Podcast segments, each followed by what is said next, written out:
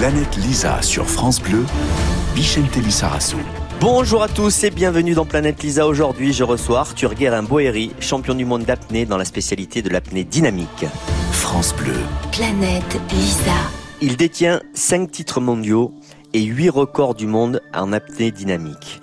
Son dernier record est de 300 mètres, soit 12 fois une piscine de 25 mètres. Il se consacre aussi à d'autres expériences, comme celui de battre des records du monde en apnée dynamique sous la glace. Alors, comment devient-on Arthur Guérin-Boéry? Salut Arthur. Salut. Euh, ben, ravi de te recevoir et ravi de recevoir encore un apnéiste, mais dans une discipline différente puisqu'il s'agit de l'apnée dynamique. Mmh. Euh, justement, je voudrais rentrer déjà dans ce détail. Quelle est la particularité, la différence euh, de l'apnée dynamique par rapport à, à toutes les autres disciplines d'apnée où là, c'est le but du jeu, c'est la profondeur? Bah, en gros, il y a deux grosses, euh, deux grosses maisons, deux grosses catégories. Euh, soit l'apnée outdoor, soit l'apnée indoor en fait. Voilà. Et l'apnée outdoor, on va plus être sur la recherche de la verticalité. L'apnée indoor, on va plus être sur la recherche de la distance. Et ensuite, les deux peuvent se faire euh, avec ou sans palme. En gros, à la brasse ou, euh, ou avec. euh, on utilise souvent des monopalmes. On ondule un peu comme des dauphins. Donc ça, c'est vraiment les deux grosses catégories. Et après, il existe aussi une, une troisième discipline, on va dire, qui se pratique en piscine pour le coup. C'est ce qu'on appelle l'apnée statique. Donc voilà, en gros, c'est soit on descend profond, soit on va loin, soit on, on bouge pas. Là, c'est juste une question de, de temps qui passe. C'est très clair. Euh, tu disais soit c'est avec les palmes, soit c'est à la brasse. Mhm. Pour toi, c'est plutôt à la brasse. En tout cas, sur les images, les vidéos que j'ai vues, c'est souvent à la brasse. Alors en tout cas, les, les, les deux derniers records que j'ai faits là ces deux dernières années, c'était euh, ouais, c'était à la brasse. Je me suis euh, je me suis mis sur ces tentatives euh, de record à la brasse parce que je trouvais qu'il y avait un aspect euh, très euh, épuré qui allait bien avec euh, cette idée de, de de record de distance sous la glace quoi. Voilà. Et le record du monde de les 300 mètres euh, en piscine, Mhm. ça c'était à la brasse ou c'était Ah non non, les 300 mètres c'était avec ma monopalme justement. D'accord. J'ai un record perso à 221 mètres à la brasse en, en distance en bassin. 221 mètres à la brasse. Ouais ouais. Non, parce que je- je- justement, bon, on est, on a, on fait tous un peu des petites tentatives et tout ça. Donc euh, déjà sur une piscine de 25 mètres, il faut s'imaginer que arriver à faire la traversée et éventuellement, si t'es bon, à faire un aller-retour, donc 50 mètres, c'est bien. Euh, donc c'est déjà très bien. Euh, ouais, c'est incroyable. C'est Ouais, incroyable. On, bah, on s'entraîne, ouais, on s'entraîne beaucoup. Alors on fait ça, on fait ça dans les bassins de 50 mètres, nous, la plupart du temps en, en compétition. Et ce, ce record de 221 mètres à la brasse, euh, tout comme le record de 300 d'ailleurs avec la monopalme, c'est des, des perfs que j'ai fait en, en grand bassin olympique, en bassin de 50 mètres. France Bleu, Planète Lisa. Alors, je voudrais revenir sur euh, sur l'origine, hein, parce que tu évolues dans un milieu aquatique, mais tu n'es pas né dans un milieu aquatique au bord de l'eau, puisque tu es né à Paris, tu as fait toute ta vie à Paris. Mhm. Euh, D'ailleurs, tu y es encore, et dans pas longtemps, tu vas aller t'installer euh, près de la Méditerranée à, à Nice. Mhm. Comment finalement cette passion pour Mhm. euh, l'eau euh, est arrivée? Bah moi c'est arrivé gamin. Bah, je, je suis je suis né à Nice. Alors j'ai grandi à Paris toute ma vie, mais mes parents. Ah, tu es né à Nice, Voilà, mes parents sont de la région niçoise. Et j'ai pas mal d'attaches en Corse aussi, euh, dans la région de Calvi, en Balagne, et euh, où on passait beaucoup de temps euh, quand euh, voilà quand j'étais gamin. Donc j'avais j'avais un, un rapport à l'eau où déjà je me sentais bien en fait tout simplement euh, au contact de cet élément. Et après beaucoup plus tard, euh, après mes études parisiennes.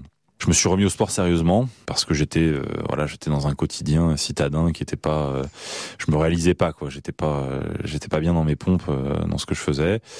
Et euh, je me suis dit tiens c'est par le sport que je vais euh, que je vais me, me sortir un petit peu de ce quotidien qui me qui me convient pas. Et puis et puis c'est l'apnée je me suis dit voilà. Alors par quoi par quoi je vais commencer? J'adore le contact avec l'eau un club de natation j'ai commencé à chercher. Et en cherchant je me suis dit mais attends j'adore ce sport il y a cette dimension un peu bien-être, zen, travail sur soi qui, qui m'intéresse. Est-ce, qu'il y a des clubs d'apnée quoi? Je savais même pas en fait. Et j'ai euh, j'ai cherché et je me suis rendu compte que c'était un sport euh, en pleine explosion et qu'il y avait il y avait même plus une piscine à Paris où il y avait pas un, un club d'apnée, tu vois. Donc voilà, ça a commencé comme ça. Je me suis renseigné, j'ai tous les clubs sont saturés de demandes, évidemment. Donc le premier dans lequel il restait une petite place, c'était Apnée Passion à Montreuil, en région parisienne. Et j'y suis allé et j'ai commencé comme ça. Et d'ailleurs, c'est pour ça que j'ai commencé en apnée dynamique et en bassin et mm. non pas en profondeur parce que j'étais j'étais parigo. ouais, c'est ça. Et, le terrain de jeu et le terrain de jeu ne te permettait pas de faire de la verticalité, mais de l'horizontalité. Exactement. Mais c'est c'est on pourra en reparler et, développer le sujet, mais c'est vraiment euh, c'est vraiment un sport, une discipline à part entière et qui se distingue vraiment de la de la verticalité, qui a ses intérêts, enfin ses avantages, ses inconvénients, qui a ses impacts euh, que la profondeur n'a pas et vice versa. Donc c'est vraiment en fait euh, deux sports assez différents, somme toute. Il euh, n'y a pas eu à un moment donné l'envie de t'échapper plus vite? C'est tes études qui t'ont retenu à Paris finalement ou, ou des boulots qui t'intéressaient? Euh, J'ai cru comprendre aussi que euh, tu, tu, tu souhaitais, enfin tu faisais des études d'ingénieur du son parce que ta passion à la base c'était la musique, c'était être mhm. musicien, chanteur, guitariste. Mhm. Et c'est pour ça que tu es resté à Paris aussi longtemps? Pourquoi je suis resté à Paris aussi longtemps Je crois que c'est la question que se posent beaucoup de Parisiens qui. ah là, je pose une question compliquée. je vois que. C'est c'est compliqué. Moi, avec, avec Paris, c'est une longue histoire. Euh, bah, c'est l'histoire de ma vie. Hein. Ma, ma, mère, euh, mes parents ont, vécu à Paris, euh, même s'ils sont originaires de, Nice. J'ai vécu toute ma vie à Paris. Ma mère, ma mère était comédienne, elle, donc elle était de toute façon sur Paris. Elle, elle a fait toute sa carrière à, Paris, qui a d'ailleurs été une carrière assez assez éclatante. Et donc moi, j'ai grandi un petit peu dans cette, si tu veux, cette cette, cette ambiance Paris bohème, euh, euh, artistique, euh, voilà, assez très urbaine. et, et, j'ai, ouais, j'ai, j'ai, j'ai quand même l'amour de, de, cette ville. Hein, je, je, le reconnais, j'adore cette ville, autant que d'ailleurs je la déteste aussi quelque part. Donc il y a cette, cette espèce de voilà d'ambivalence dans mon rapport à, à Paris qui existe toujours, hein, mais euh, mais je sais que euh, en termes de qualité de vie, euh, de toute façon, je serais bien mieux à Nice. Et donc c'est pour ça qu'il y a déjà deux ans, j'ai décidé de, de, de me rapprocher de plus en plus de, de Nice. Et, et là, ces, ces derniers temps, j'y suis quasiment tout le temps. Je viens à Paris juste pour voilà pour pour pour le boulot, on va dire entre guillemets. Mais mais je suis je suis bien mieux je suis bien mieux là-bas, oui, c'est sûr. Et tu vas te rapprocher de tes copains euh, Guillaume Néry, euh, d'autres copains de, de, la, de Villefranche. Ouais, exactement, voilà. Mais c'est pour répondre à ta question, c'est vraiment oui pour euh, pour mes études aussi, oui, je suis resté à Paris pour euh, pour mon école d'ingé son. j'ai fait une école d'ingé son dans le 15e à Paris et je et je parce que oui, à la base, moi, ce que j'adore, c'est c'est la musique et euh, l'expression artistique d'une manière générale. Hein. Et c'est vrai que c'est pour ça aussi que, que j'étais à Paris pour voir ce qui se passait par rapport à ça euh, bah, suite à mes études. Mais en fait, je me suis vite rendu compte que bah, que je pouvais pas être un gesson parce qu'en fait, euh, j'avais du mal à être au service des musiciens alors que j'avais envie d'être, j'avais envie moi d'être musicien. Donc j'avais, il y avait voilà, il y avait, une dualité là-dedans que j'arrivais pas à, gérer, et donc je me suis euh, vite convaincu que c'était un métier que je pourrais pas faire en réalité. Et euh, voilà, la musique pourquoi pas, ça c'est un autre sujet, mais euh, mais en tout cas ce métier d'ingé son, je me suis rendu compte que ça, ce serait pas possible. Voilà. Planète Lisa sur France Bleu, Bichentelli Sarasso. Nous sommes toujours avec l'apnéiste Arthur Guérin-Boéry, 5 titres mondiaux, 8 records du monde en apnée dynamique. Dernièrement, tu t'es lancé un nouveau défi, c'est battre euh, des records du, monde en apnée dynamique, mais euh, sous la glace, avec une eau à 1 degré et on a un petit sonore. Tu es dans le lac Morrison au Canada mhm. et on écoute. Planète Lisa sur France Bleu.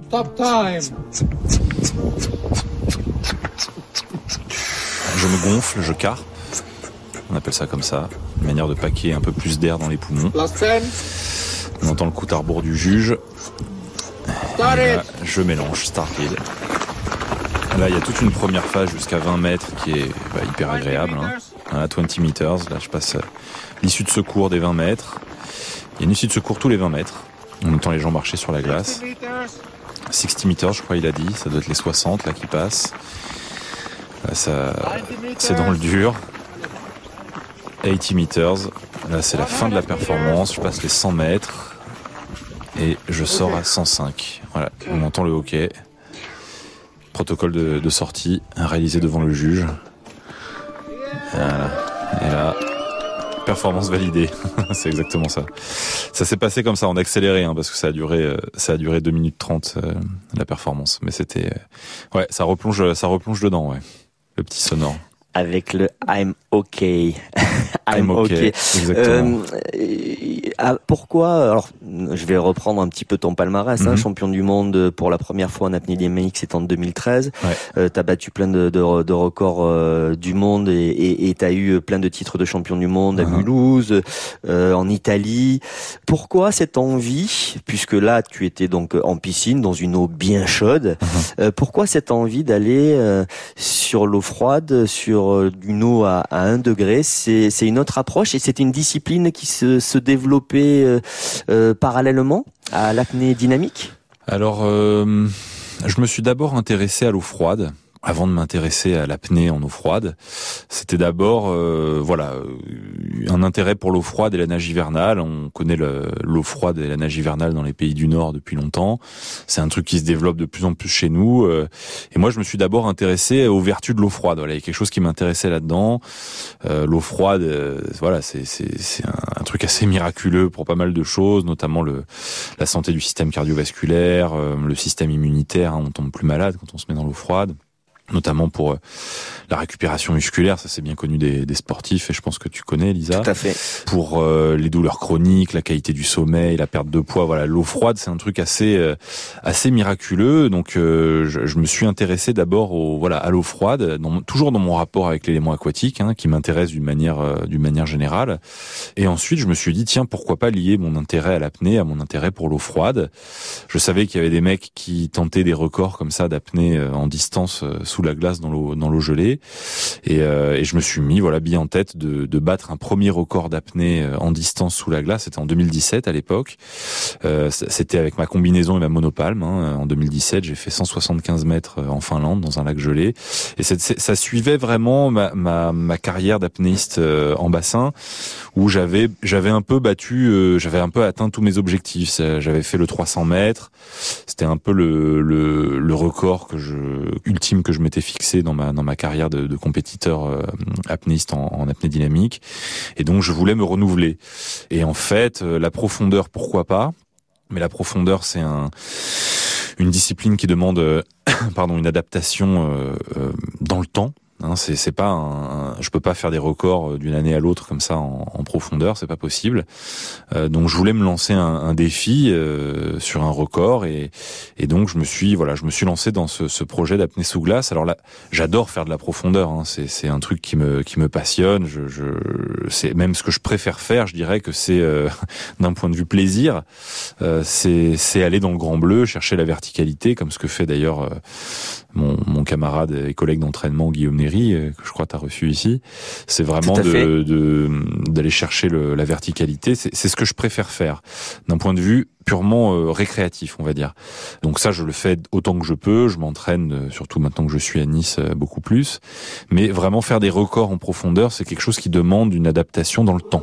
Planète Lisa sur France Bleu. Ouais, quand tu parlais des sorties, là, par exemple sur ton record à 105 mètres, euh, tous les 20 mètres, il y a des sorties, des mhm. trous qui sont creusés dans la glace pour que tu puisses euh, sortir s'il y avait un quelconque problème. C'est ça. Hein Exactement. 20 mètres, euh, tous les tous les 10 mètres à peu près, vous avez ça ou tous les 20 mètres? Tous les 20 mètres, il y a une issue de secours jusqu'à 4. Alors ça dépend de la distance qu'on fait, mais là pour le 105 mètres que j'ai fait sans combinaison, par exemple, le dernier là à la brasse, il y a une issue de secours tous les 20 jusqu'à 80. Puis ensuite j'ai 90, 100 et 105. Voilà. Mais euh, on pourrait se dire oh bah c'est facile, il a des issues de secours, mais pas du tout. en fait, dans une eau à dans une eau à 1 degré sous 50 cm de glace sans combinaison, euh, même 20 mètres, c'est déjà très engagé et euh, et en fait, euh, on a envie de respirer très vite. Il y a vraiment un engagement euh, sur ce genre de performance. si j'ai si je pouvais choisir, j'aurais pas du tout de glace sur la tête. Hein. Oui. C'est Combien de temps de préparation il te faut avant de te lancer sur ce type de record, euh, de te confronter déjà au froid, à l'eau glacée? Bah oui, oui. Et là, ce, projet de double tentative de record d'apnée sous glace, donc qui s'est fait sur deux ans, l'année dernière et cette année, ça a été euh, en tout euh, un projet qui s'est étalé sur presque quatre ans, trois ans et demi, quatre ans, où euh, en fait il y a eu beaucoup d'entraînement en apnée. Euh, à haut niveau, hein, en apnée dynamique pour le coup, parce que c'est du spécifique horizontal. Donc je me suis entraîné en apnée dynamique, en, bassin. Il y a eu beaucoup de, de prépa physique et bien sûr beaucoup d'acclimatation au froid, qui était la partie même centrale je dirais de préparation pour euh, de la préparation à ce record parce que euh, parce que le froid c'est euh, c'est un truc très difficile à gérer mentalement mais aussi au niveau de la physio le corps doit s'adapter dans le temps à cette eau glacée. C'est vraiment pas un truc où je, que je peux faire euh, voilà du jour au lendemain. Ça, ça demande une acclimatation euh, dans le temps. Donc voilà, ça a été vraiment quatre ans au long desquels je me suis euh, mis dans l'eau glacée tous les hivers. Alors et où tu le faisais ça? Parce que ça, à Nice, à Paris dans l'arrière-pays niçois, voilà, où je, je, on a des lacs, on a des piscines extérieures qui sont pas chauffées. Et sur Paris, alors c'est assez marrant, mais quand j'étais sur Paris, je me mettais dans le canal de l'Ourcq, voilà, pour faire mon acclimatation au froid en région parisienne. Et euh, le canal de l'Ourcq qui descend très froid hein, en plein hiver. À combien? Bah le canal descend, euh, il peut descendre jusqu'à 2-3 degrés, hein, il peut geler ah, même. donc, euh, donc on a vraiment de l'eau glacée à Paris. Et j'ai fait ça avec, euh, bah, d'ailleurs avec un, un, collectif assez marrant qui s'appelle les Ourcq polaires, qui est un un collectif parisien de, de natation et de nage hivernale. Et en fait, on se, c'est marrant, ils sont assez tarés. Ils se, ils se baignent toute l'année dans le, dans le canal et, euh, et notamment l'hiver, surtout l'hiver. Euh, et donc je me, je me, baignais avec eux, voilà, euh, dans le canal de Lourdes, qui est propre, hein, contrairement à ce qu'on pourrait croire. Euh, on peut, il est baignable, hein, sans problème, euh, donc on peut se baigner dans le canal. Alors euh, c'est une discipline à risque, hein, donc je, j'invite pas les gens tout de suite à se baigner dans le canal, évidemment. Déjà parce qu'en plus c'est pas vraiment autorisé, nous on le fait, on va dire que c'est toléré, mais mais non non, c'est, c'est un truc qui doit se, se, préparer bien sûr et se se faire avec avec surveillance, encadrement et entraînement. Arthur, tu restes avec nous évidemment, on va continuer à parler de ta discipline, euh, l'apnée, de tous les records. Euh, on va aussi parler des bienfaits du froid sur le corps, puisque toi tu l'expérimentes euh, au travers justement de, de ces records sous glace. mais juste après avoir reçu Xavier Montferrand qui va recueillir des petites infos insolites sur toi. France Bleu. Planète Lisa.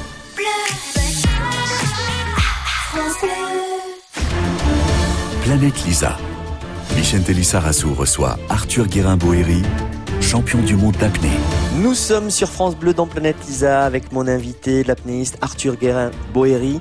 Et nous recevons un apnéiste de l'extrême aussi, Xavier Montferrand. Salut Xavier. Salut Bichente, bonsoir à tous.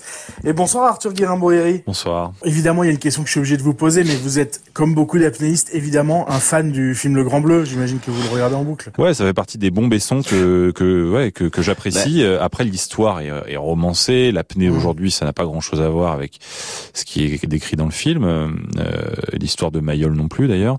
Mais en tout cas, euh, je trouve que c'est un très bon baisson. Mais Arthur, ça a marqué une génération puisque moi, je suis pas, tu vois, je suis footballeur et j'étais marqué par ça. Quand t'aimes la mer, t'as été marqué par. Euh, Bien sûr. Par, il y a une génération grand bleu en fait sur cette idée de de ce ressenti quand tu es euh, sous l'eau, quand euh, tu es au fond de l'eau. Je pense que c'est un, un, film qui est mythique. Besson a réussi à a réussi à, à très très bien décrire dans, dans, dans la poésie qui se dégage du film, dans la musique de Serra aussi bien sûr. Euh, la qualité de l'image, euh, de la photo. Il a, il a vraiment réussi à, à, à transmettre quelque chose au spectateur sur euh, sur le sur le monde sous-marin. Et c'est aussi moi ça qui effectivement m'a attiré la, vers cet univers. En tout cas, Besson a, a d'une part fait un, un, beau film, mais a aussi, euh, c'est ça que je dis quand je, je parle de ce film. D'ailleurs, j'en ai déjà parlé avec avec Jean-Marc Barr à plusieurs occasions. C'est que Besson et le travail qu'il a fait sur ce film n'a pas fait qu'un bon film. Il a aussi euh, éveillé les consciences sur une discipline. Et il a euh, comment dirais-je, il a presque lancé euh, euh, le, le, le, la carrière de pas mal de gens dans le dans ce dans ce sport et il a il a véritablement presque lancé le développement d'une discipline.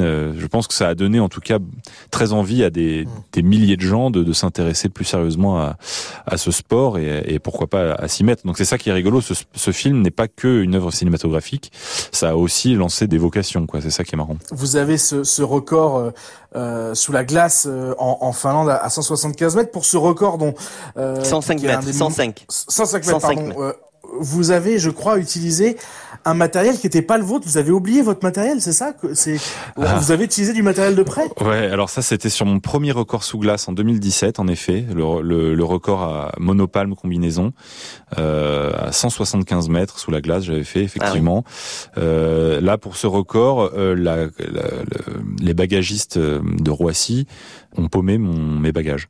Donc euh, ah je, me, je suis arrivé en Finlande sans mes sacs, sans, mes, sans mon matériel. Heureusement, j'avais un peu de matos de secours avec moi euh, dans une, un deuxième sac, mais euh, ma palme, ma monopalme, donc mon outil de travail, ah a été perdu entre Roissy et l'avion.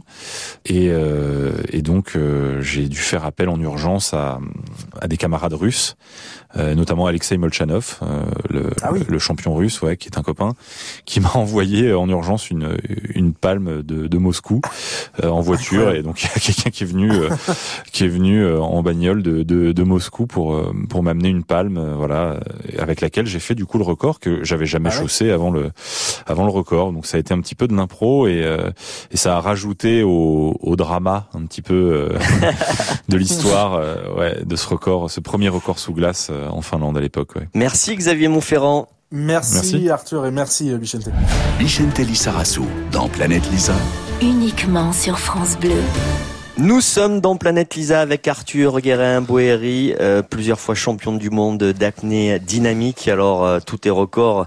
Il y a le record de 300 mètres en monopalme, 221 mètres à la brasse. Il y a les records aussi sous la glace, 175 mètres en monopalme et 105 mètres à la brasse. Je veux revenir sur cette histoire d'eau glacée qui me marque en particulier. tu l'as un petit peu évoqué sur les bienfaits de, de l'eau glacée. C'est vrai que de plus en plus, tu parlais des, des pays euh, nordiques qui, qui pratiquent, euh, on va dire, ce type de bain glacé. Mhm. Euh, moi, je le vois de plus en plus ici sur la côte atlantique l'hiver, des gens qui vont se baigner en maillot. Mhm. Donc, ça fait du bien pour tout, pour le système immunitaire, pour la récupération musculaire. Beaucoup de sportifs aussi. on voit beaucoup de sportifs se mettre dans des baignoires remplis de glace. Euh, c'est anti-inflammatoire, c'est bien pour la dépression, euh, pour mhm. l'anxiété, c'est bien mhm. pour le poids. Euh, beaucoup de vertus, mhm. du froid. Et toi, tu l'as compris rapidement, ça? Comment tu as été éduqué à ça? Euh, C'est mon pote Alex Voyer, hein, qui est euh, apnéiste lui aussi, qui est un, un des, des, tout meilleurs photographes underwater français actuels, et, un, un, super pote qui m'a d'abord initié à l'eau froide, on va dire. Lui pratique la nage hivernale depuis longtemps, et euh, c'est lui qui m'a fait découvrir l'eau froide à la base en 2016, voilà 2016-2017. Et c'est euh, et ah oui et très vite j'ai compris que c'était euh, euh, un, un, travail intéressant euh, euh qui renforce voilà qui, qui qui qui dont les bénéfices sont multiples en tout cas. Et ouais le, comme tu l'as dit le système cardiovasculaire hein, parce que ça voilà ça fait circuler il y a une grosse vasoconstriction qui se met en place. Euh, donc ça, ça, ça, entretient et c'est très bon pour le système cardiovasculaire, le système immunitaire bien sûr, hein, on tombe plus malade. Hein, ça c'est ça c'est intéressant quand on se met dans le froid. Alors d'une part parce que ça, ça ça booste les défenses effectivement, mais aussi parce qu'on est moins affaibli par le froid. Hein, quand on supporte bien le froid, on est moins affaibli par le froid, et du coup on est moins faible l'hiver aussi, on est moins sujet aux, maladies. C'est aussi pour ça. Sans parler évidemment bien sûr de tout ce qui est douleur chronique, tu l'as dit, euh, tout ce qui est inflammatoire. Il euh, y, a, un énorme dégagement d'hormones aussi euh, quand on se met dans l'eau glacée, notamment endorphine, adrénaline. Et c'est le genre de cocktail qui qui, qui fonctionne très bien sur ouais des des, des, problématiques comme l'anxiété, la, dépression. Il y a vraiment des pistes intéressantes à creuser en tout cas avec l'eau froide. Bon, écoute, je crois que je vais mettre ça dans ma routine l'hiver maintenant dans l'Atlantique l'Atlantique parce que j'ai l'Atlantique qui est à 100 mètres de chez moi, tu vois, et je pense que je vais mettre dans ma routine. Euh, tu es aussi un, un, fervent défenseur du sport thérapie. Alors qu'est-ce que tu appelles le sport thérapie? Est-ce que c'est sport thérapie par rapport à ta discipline de l'apnée? Parce que j'ai, comme tu l'as dit tout, tout à l'heure, j'ai déjà accueilli euh, Guillaume Néry. On a on a parlé de, de ça. J'ai fait avec Guillaume Néry en Polynésie des exercices de, de respiration. J'ai vu à mhm. quel point euh, ben, l'apnée, les, les apnéistes sont extraordinaires justement pour apprendre à contrôler la respiration. J'ai fait mm. moi-même des progrès assez incroyables. C'est de ça dont tu veux parler au travers de ta discipline, le sport thérapie. Exactement. Quand je, je, parle de, de, sport thérapie, je parle de l'apnée évidemment, euh, qui est un qui est un, le, le, sport le sport thérapie par excellence pour moi. C'est-à-dire que je suis d'accord. Ouais. On est euh, on est sur un sport qui apporte euh, sur les trois plans, sur euh, qui enrichit sur les trois plans, c'est-à-dire physique, physiologique, je dirais, et la balance psycho-émotionnelle, comme je l'appelle. Parce que, alors déjà on nage, donc on s'entretient, on s'entretient musculairement. Hein. on, on, on, assouplit énormément sa cage thoracique, on apprend à bien se ventiler, ça c'est ça c'est important aussi. Mais ça c'est un sujet, Arthur. Les, les gens, les, enfin moi je, je quand j'ai fait ces exercices mm. de respiration, mm-hmm. euh, voilà, il y a différents protocoles. J'ai compris que je ne savais pas respirer. Je suis athlète de haut niveau. J'ai compris que je respirais mal et j'ai compris mm-hmm. qu'il fallait que je reprenne le contrôle de ma respiration. Et en reprenant le contrôle de sa respiration, ben en fait, tu arrives à te détendre dans plein de situations. Et les gens, et moi je suis sportif de haut niveau, et donc j'imagine les gens qui font pas beaucoup de sport, ils ne savent pas du tout respirer. Donc ça sert à ça.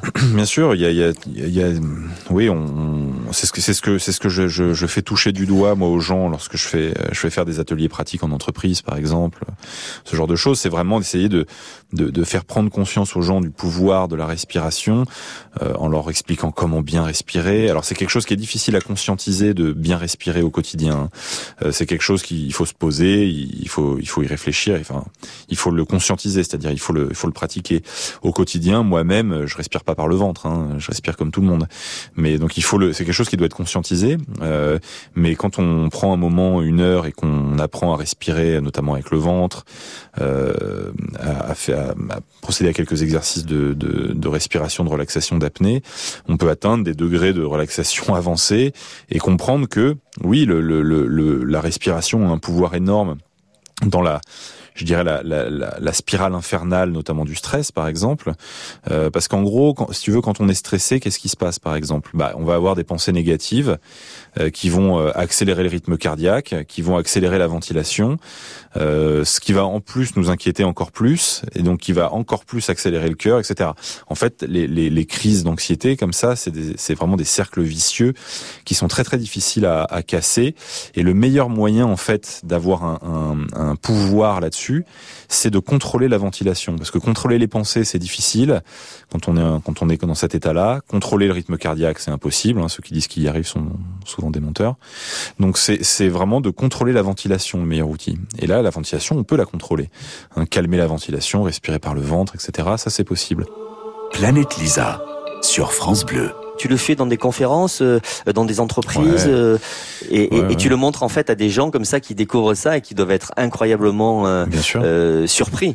Bien sûr. Alors c'est, je, je, fais différents types d'interventions, que ce soit de, de l'atelier pratique comme ça ou même de la de la conférence type keynote hein, dans un format plus conventionnel. Mais oui, oui, c'est un truc qui plaît beaucoup aux gens.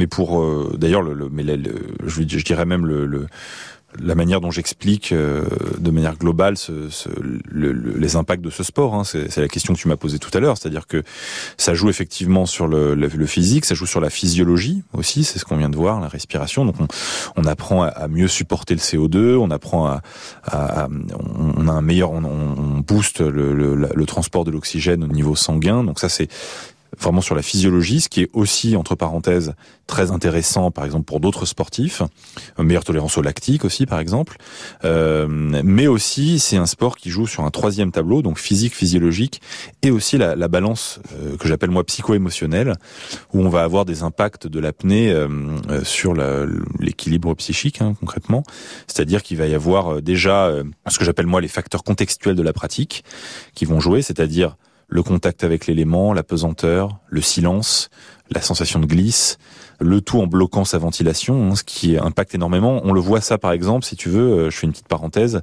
avec les bébés nageurs, tu vois, qu'on met sous l'eau et qui arrêtent spontanément de, de, se ventiler, alors que les bébés, eux, n'ont pas le recul nécessaire pour comprendre qu'on les met sous l'eau, qu'il faut qu'ils arrêtent de ventiler. Ce qui veut dire qu'il y a un réflexe archaïque très ancré en nous qui fait que le cerveau passe en mode apnée dès qu'on met la tête sous l'eau. Et ce truc-là, les bébés l'ont, mais nous, on l'a aussi. Et ce qui veut dire que nous, quand on se met aussi en apnée sous l'eau, le cerveau se met concrètement dans un mode où on est focalisé sur le moment présent et entièrement à ce qu'on fait. Hein, on est, c'est réflexe. C'est même quelque chose qu'on ne contrôle pas. Donc ça, c'est très important sur l'impact que ça peut avoir au niveau psychique. Et de, deuxième axe de réflexion par rapport à, à, au psychique, c'est aussi euh, la gymnastique mentale euh, qu'on met en place quand on apprend à dompter et à dépasser ce qu'on appelle l'envie de respirer, qui est une, une, gymnastique mentale quand on la pratique régulièrement, qui impacte énormément sur tout ce qui est confiance en soi, gestion du stress, euh, euh, gestion de l'adversité, euh, combativité, euh, force mentale, etc. Tu vois ce que je veux dire? Donc c'est vraiment un ah, truc qui très, joue très bien et ça, ça marche. on a beaucoup parlé de tes records du monde, mais là on est dans on va dire ce qu'il y a autour de, de l'apnée, les vertus de l'apnée. On a on a parlé de de l'apnée thérapie, euh, tout ce que ça peut faire pour contrôler à la fois ses émotions, sa respiration et le fait que ben on sait pas très très bien respirer, que il faut reprendre le contrôle de sa respiration.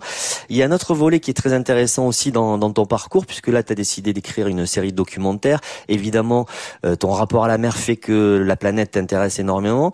Là, tu te projettes sur euh, un tour du monde des océans en. Est-ce que tu peux nous en parler euh, parce que ça me passionne tout ça. Moi, j'ai eu, j'ai pu faire de beaux voyages. Où est-ce que tu as envie d'aller? Ah, on a prévu plein de destinations. En gros, le, le, la genèse de ce projet, euh, c'était, euh, c'était en fait une démarche profondément authentique de ma part, c'est-à-dire que euh, moi, les océans, j'y connais que. Voilà. Déjà, ça, c'est le postulat de base. Parce que toi, tu, toi, tu connais le carrelage d'une piscine. Exactement. En fait. C'est comme ça que tu. Moi, je suis un citadin, je suis un, je suis un parigot, euh, mais je suis, mais je suis cinq fois champion du monde d'apnée. Donc ouais, en fait, quand même, et ouais, quand et même. donc, et donc, si tu veux, le, le souvent, souvent, on me, on me, on me demande d'intervenir en entreprise lors de conférences, de colloques, etc., pour venir, venir m'exprimer sur euh, ma vision de l'écologie et de la, et de la protection des océans. Et en fait, à chaque fois, je refuse parce que j'estime que j'ai pas la légitimité, moi, comme par exemple mon camarade Guillaume Néry, qui a fait le tour du monde des océans déjà trois fois, lui, il a, il de la chance, le, le salopio. Mais moi, moi, j'ai pas eu cette chance malheureusement. Et Donc, puis, si tu et veux, il, je- vit, il vit quatre mois de l'année en Polynésie en plus. Ouais, en plus.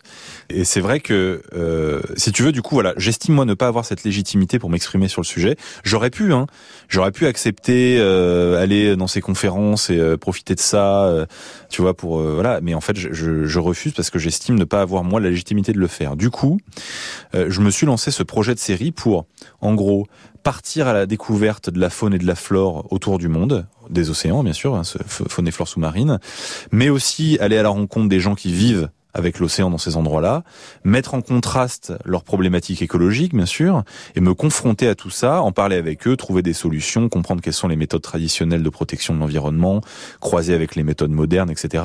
Le tout, évidemment, avec beaucoup d'images en apnée, que ce soit très esthétique, hein, très léché, en mettant cette, cette discipline le plus possible en avant, et découvrir tout ça avec mes capacités, entre guillemets, extraordinaires d'apnéiste, mais aussi avec ce, ce regard candide de citadin et ce vrai et authentique regard de découverte et que j'ai en plus parce que je ne connais pas tout ça. Donc j'avais vraiment envie de me confronter à tout ça pour ensuite, euh, une fois que ce projet aura été mené, évidemment euh, euh, m'exprimer sur ce sujet-là euh, euh, quand on m'invitera à le faire. Tu vois ce que je veux dire? Mais ça partait vraiment d'une démarche euh, en fait assez personnelle euh, où je, je, je, je me sentais pas légitime de m'exprimer sur le sujet et on me demande tout le temps de m'exprimer là-dessus, tu vois. Et c'est vrai que j'y suis sensible, évidemment. Je, passe mon temps sous l'eau. À Nice, je plonge beaucoup en mer et je, évidemment, je, suis sensible à, à ce sujet-là.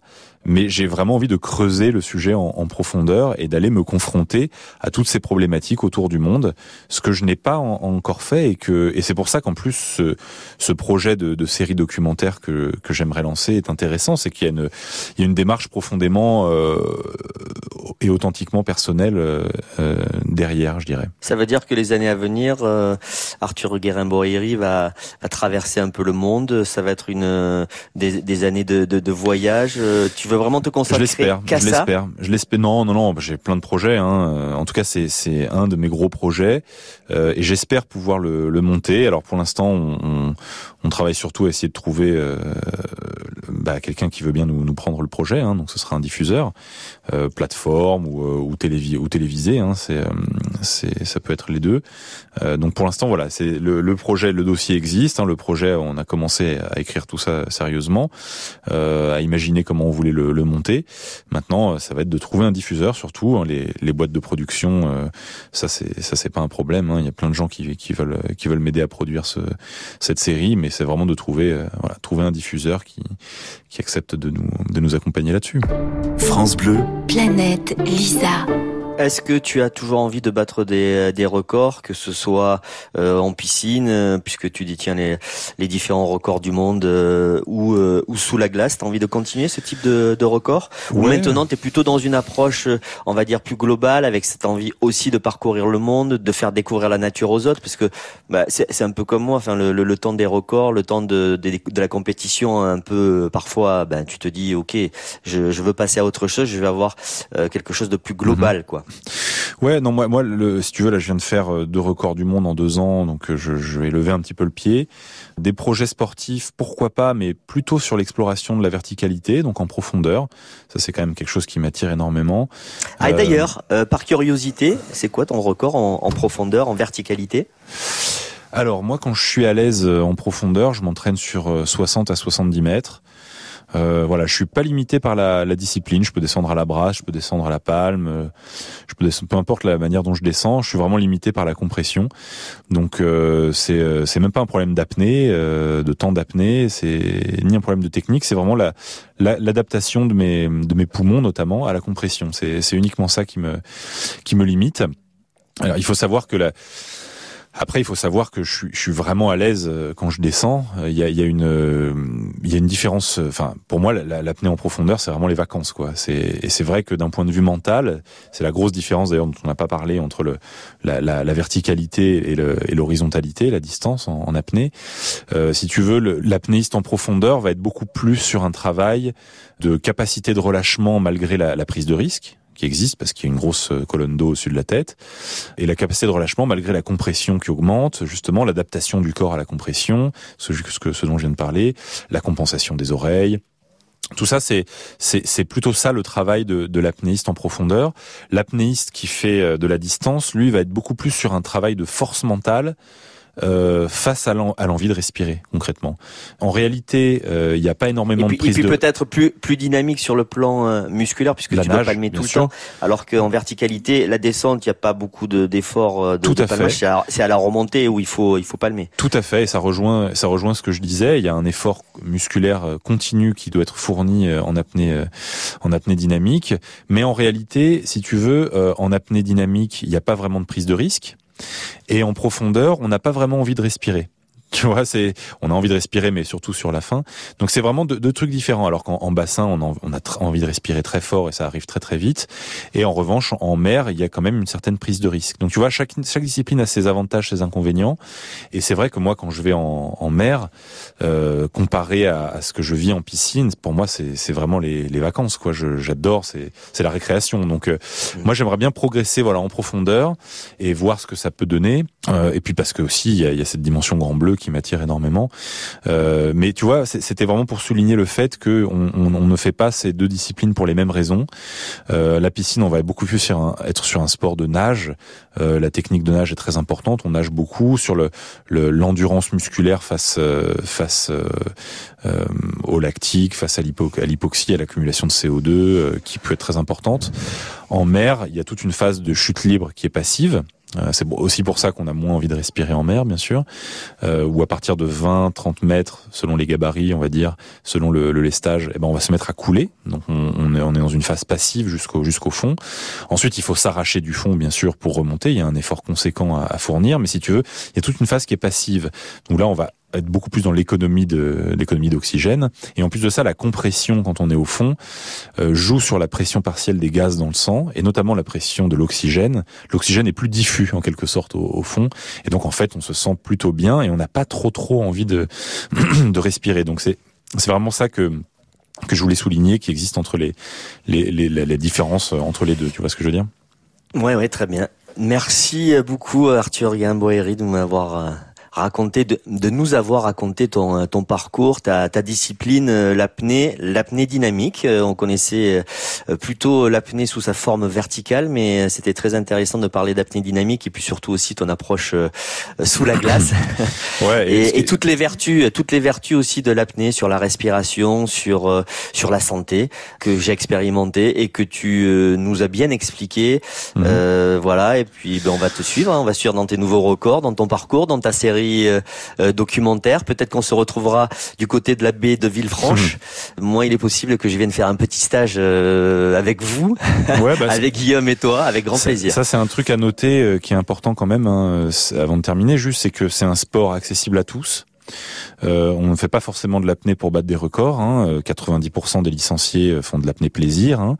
C'est un sport qui est accessible dans toutes les régions parce que tout le monde ne vit pas entre Nice et Marseille. Donc en fait, la majorité des pratiquants pratiquent en, bassin hein, sur tout, les, tout le territoire. Et c'est et c'est vraiment une discipline sécurisée qui peut accessible à tous, qui peut se faire en club. Il y a des clubs un peu partout. Merci beaucoup Arthur. Merci à toi. Vous pouvez réécouter cette émission en podcast sur ou sur l'application France Bleu. À dimanche prochain pour un nouvel épisode de Planète Lisa. Planète Lisa, chaque dimanche soir, uniquement sur France Bleu.